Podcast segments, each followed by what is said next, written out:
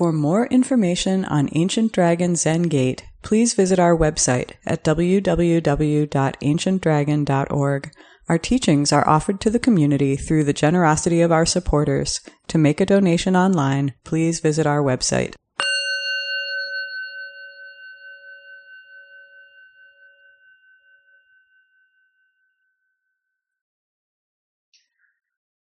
And at this time of year, Bodhisattvas, I have noticed many people get a little bit stressed.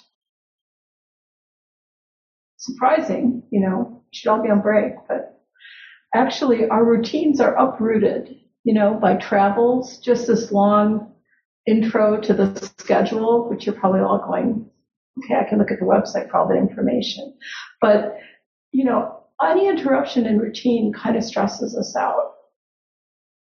Not to mention holiday parties, staying up too late, or family dynamics that occur around the holidays. So this interruption in our regular temple schedule can be a little disorienting as well. Now what are we doing? What's the plan? So we're also further stressed, I would say, by our broken bodhisattva hearts, you know, broken by ripples of political and social problems and catastrophes. You know, so if the holidays aren't enough to upset us, there's a lot going on that are the cries of the world that we are perceiving. And if anything, the Dharma is radiance and medicine, healing and a refuge. So I think it's a deep bodhisattva practice to also take care of our own hearts and minds. We take care of each other, but also each of us has to find a way to build a kind of caring and healing for ourselves.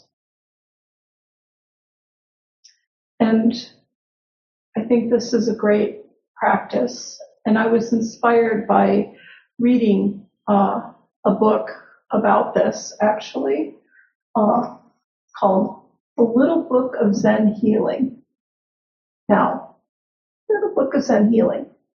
It's this little book with this kind of pinkish watercolor. And it looks like, what is Hogetsu doing talking about this book? You know, doesn't it look like, kind of like, doesn't look like some strong Dogen or some big sutra, but I think it is. And I'll say a little more about that in a minute. But I really just want us to encourage you to simply explore how Zen practice is just a life of ritual, of healing and appreciation, and that we really need this Dharma nourishment, especially now, but always. And so this book is written by a woman who is a professor of Buddhism and women in Berkeley, California, at the Institute of Buddhist Studies, which is sort of affiliated with UC Berkeley somehow. She actually has an endowed chair, recently took on this endowed chair in Women in Buddhist Studies. Taigen also teaches at this institution. And he was able to invite Dr. Paula Arai to offer an online Dharma talk to us in March 17th. So this is exciting. So this is kind of a warm-up for Dr. Arai. And this little book of Zen Healing, Japanese Rituals for Beauty, Harmony, and Love.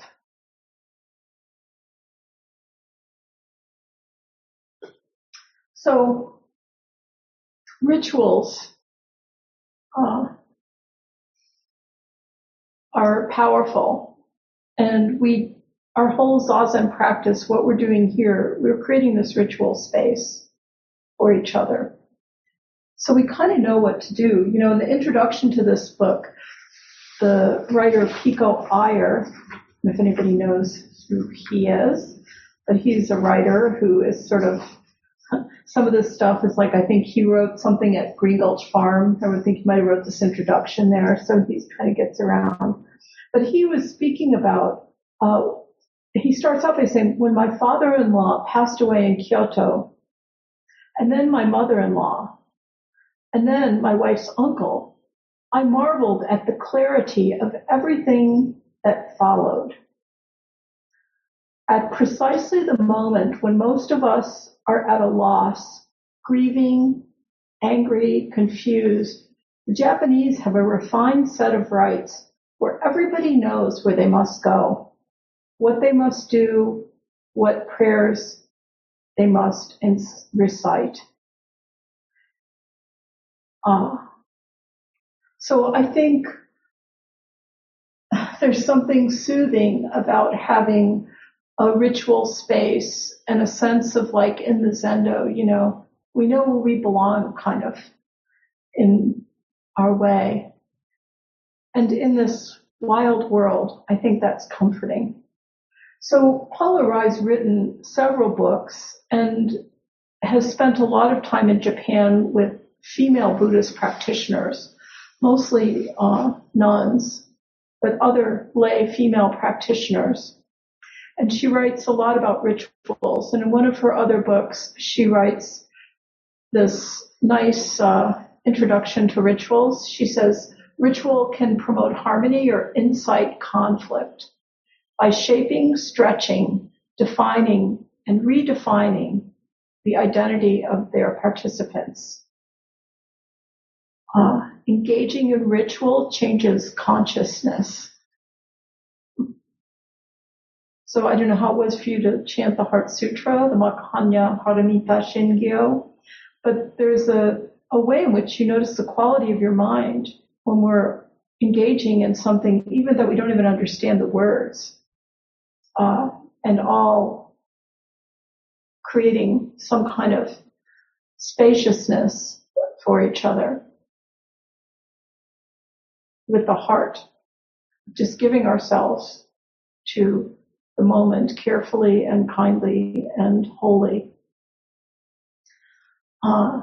She says other things about ritual, like ritual acts can transform experience by dissolving obstacles of time, distance, and structural power, which I think is kind of interesting.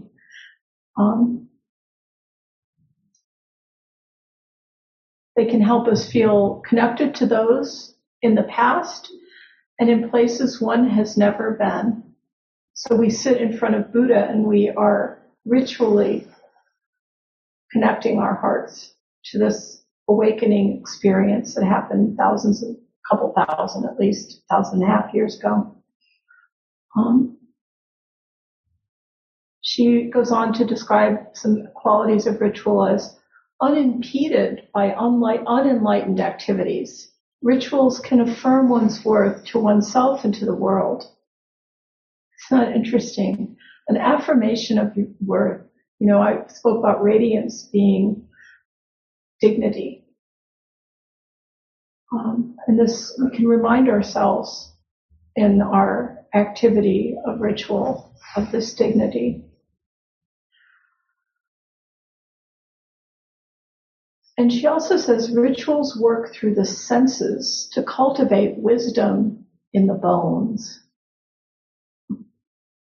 in our marrow.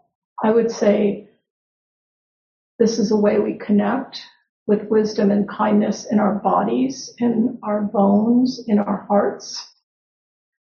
And this desire to connect to this deep experience, I think, brings us to the zendo, to sit together, to chant together, to move with care and dignity in our space.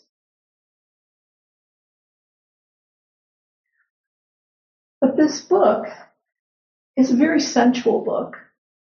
It's interested in how our senses are engaged by ritual. And I think rituals engage our senses at their best with a sense of pleasure and connection. You know, these words pleasure and joy and positive emotions like peace and harmony maybe are more common, but I think, you know, in our eyes, when we sit in front of Buddha, we're connecting with the sense organ of the eye.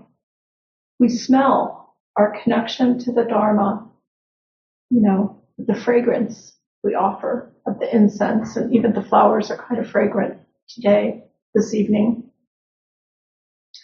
We feel the body of Buddha in our postures and our mudras. With our ears, we receive chanting, and there's a movement that we experience breathing together. We even vowed to taste the truth, the Tathagata's words. So, and our mindful attention, of course, is a way of engaging that sixth sense organ of the mind.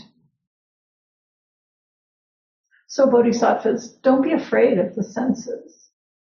It is our way of connecting deeply to the Dharma and also to caring for ourselves, to allowing ourselves this kind of place to rest our senses in the beauty of the world.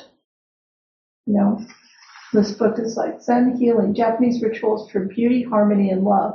You know, it sounds like something like, are they going to give me makeup instructions, you know, or some, you know, dating instructions?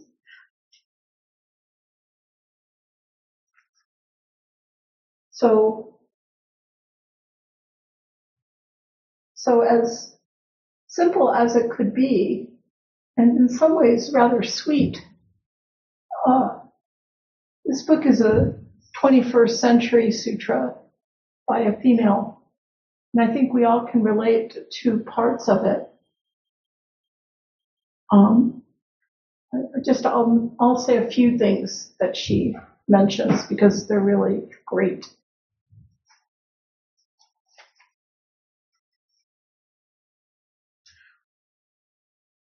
What we perceive through our senses can inflame desire and intensify negative mental states. Anybody disagree with that? No? I don't like that incense. No? Or give me more of that goodness. You know, yeah, we can be like that. That's a possibility. But she continues and says, yet the senses can also serve as fields of awakening. Aesthetically refined practices excel at transforming sensory experience into an opportunity to accept the impermanent nature of reality. So really, a stick of incense also symbolizes impermanence. Instead of change being a cause of suffering, ephemerality can be a source of beauty. Kind of nice.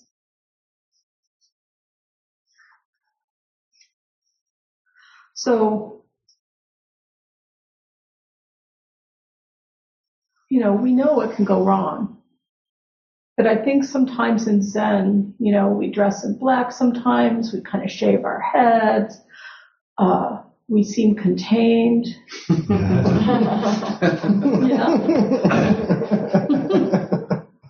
I mean, you're even in black. I'm always in black. Yeah.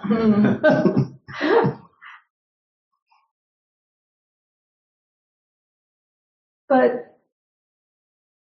I think we need to also liberate ourselves from being caught in asceticism and distance and find our way to connect to the subtle beauty of impermanence and to find our places, use our senses to find our places in this world. See what else she has to say, because it's pretty good. She says ritualized activity involves intentional sensory awareness and consciously encoding your movements, words, and gestures with meaning. So this is, you know, embodying Buddha, you might say. All of our gestures have different meanings. And she goes on and says, you decide the meaning that addresses your concern. So all of us are doing the same thing in the Zendo, but we're all ascribing a little bit of different meaning according maybe to what we need in the moment. And she adds, adding ritual activities to your life is an ever-evolving process of experimentation, creativity, and adaptation. So, you know, we're like wanting to get the form right, but we have to adapt it to our bodies, to our physical situation, yet we still manage to create something really wonderful here together, even incorporating the online situation.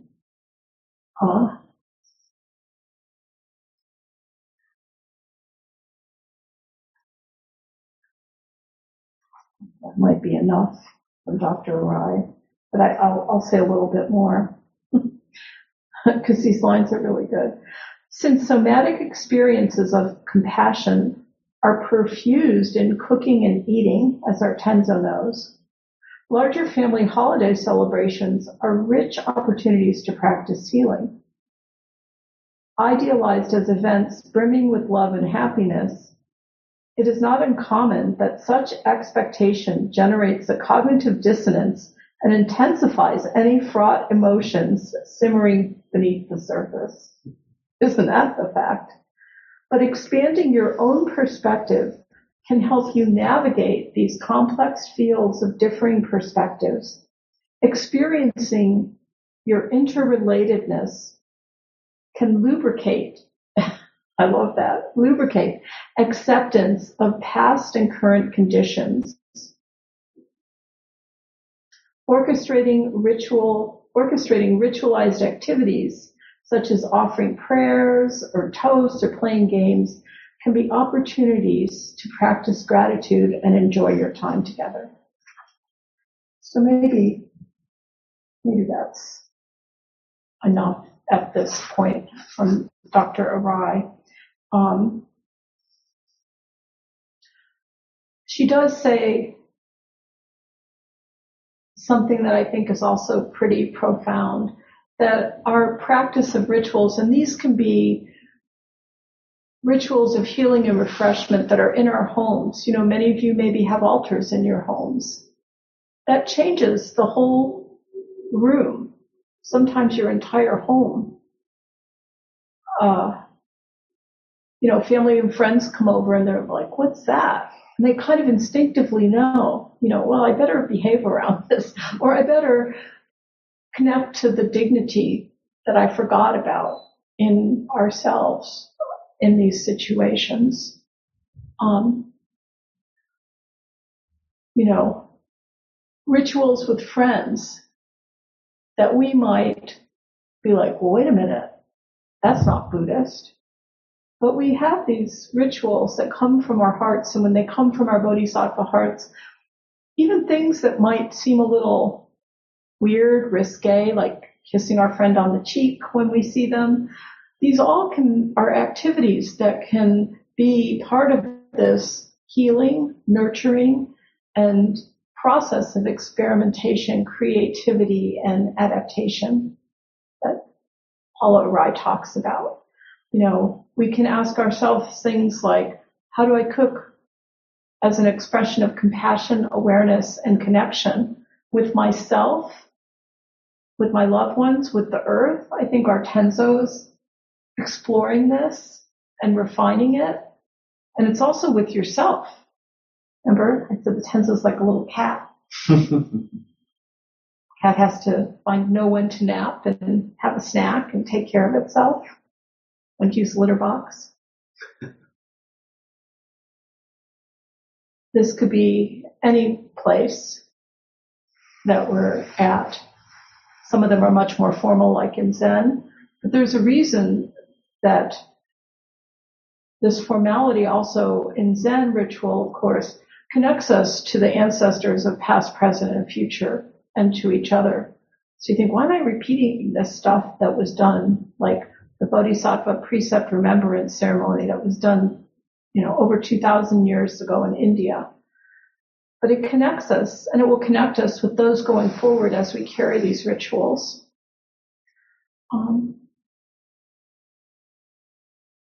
I feel in some ways that, we spoke about this Samadhi of the Treasury of Radiance. I feel like this work is her commentary on that Samadhi of the Treasury of Radiance, how we engage in ritual from our perspective. So I won't say too much more, but I will say that she's got a lot of little poems, and they're all kind of practical, like, suggestions almost in here, which can seem kind of maybe hokey to us over intellectual. Like she has a little diagram of Zen healing activities, like a little sun with little rays. But the things in here are great. Experience interrelatedness. Create beauty. Accept causes and conditions. Embody compassion. Enjoy life. So we get to enjoy life as Zen practitioners too. And she even has a little poem that I think, she has a lot of little poems. Maybe they're haiku, but I never remember the form of haiku. There's different forms of Asian poetry. But her little poem, which I think is a little poem of radiance, says, ancient waves move eons of light through our hearts, illuminating love. Ancient waves move eons of light through our hearts, illuminating love. So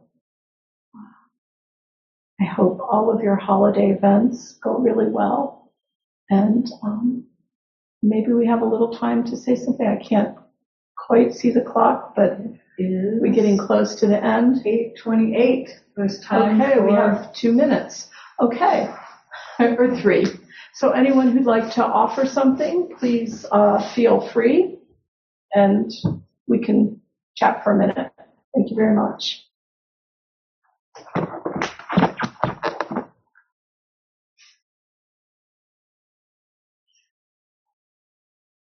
Wait, Bodhisattva.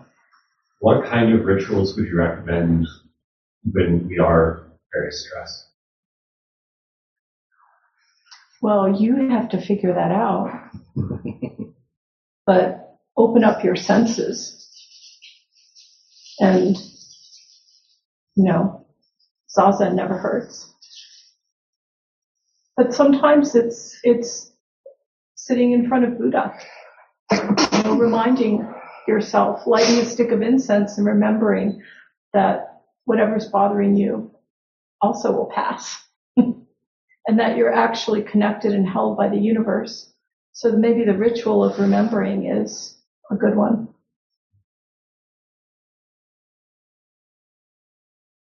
Asian. You're making me think of sleep hygiene, which I, try to explain to people all the time. And there are things that we are really very much encouraged to do that will help us sleep. Like not working in your bedroom, not watching TV in bed, turning off devices like an hour or at least 30 minutes before you're intending to go to bed. And I think that these are maybe things that you've already practiced, that people have already practiced in their lives. But I think it speaks to the ways that we can lose touch with our biological underpinnings of, sunrise and sunset and, hunger cues and seasonal cues. And it can help to get back in touch with that when we feel out of balance. Great. Yep. like one thing I thought of in response to Wade, I was thinking, make a cup of tea. Mm-hmm.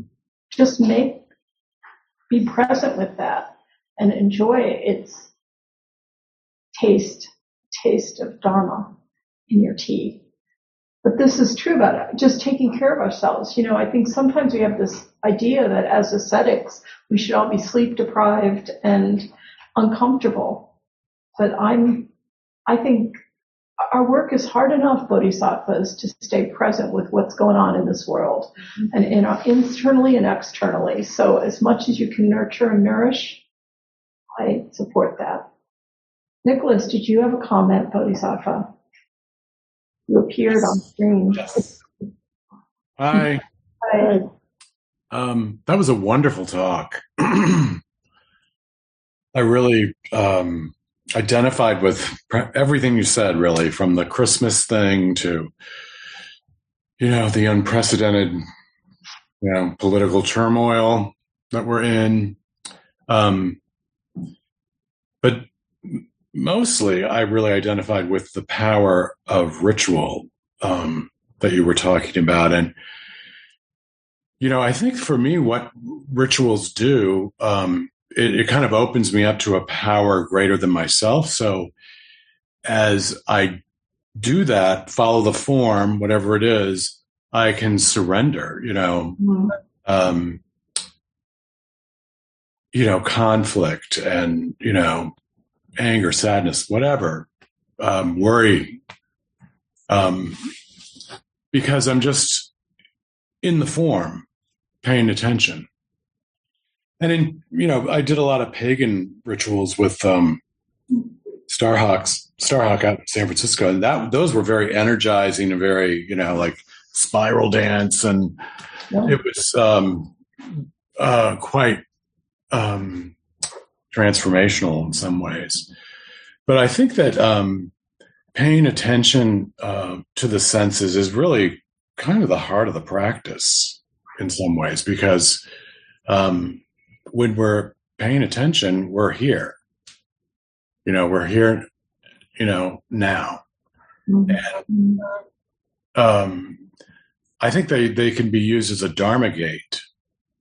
You know, like when I'm having a bad time in zazen, I will just focus in on, you know, what I'm hearing. You know, or that hearing is a good one when you're meditating as a Dharma gate, because you don't, you know, obviously smell is another one, the incense, you know, to really take that in. And it's an experience that we're all having at one time.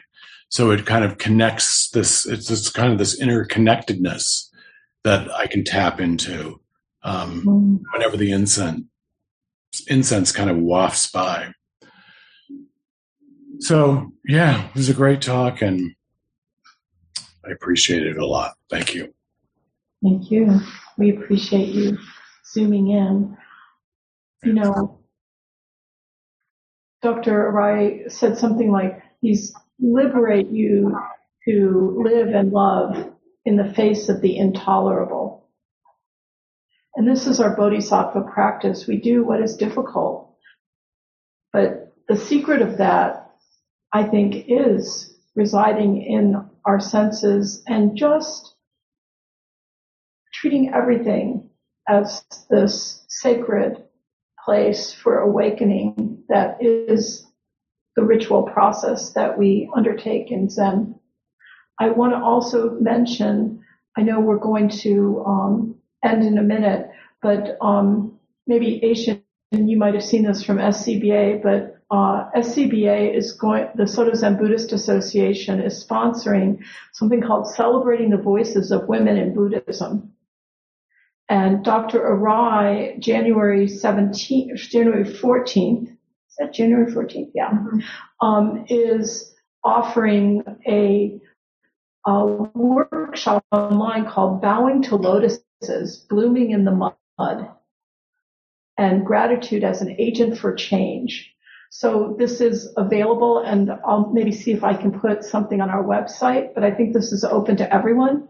And the Celebrating the Voices of Women series, it's yesterday, today, and tomorrow is the rest of the title, has monthly speakers that begin on the 14th of January, and those include our very own Linda Ruth Cutts from Green Gulch Farm, but also Zenju, Manuel, I think, Joan Halifax, Chimio Atkinson. So this is, women actually exist in Zen. And, as powerful voices and teachers. So we have that opportunity. So that's, I sort of, thought I'd kick that off with this little talk, but also to wish everyone, happiness during this time and healing rituals. Please let me know what you discover as you find your healing rituals, whether it's sleep hygiene or nourishing yourself with good food.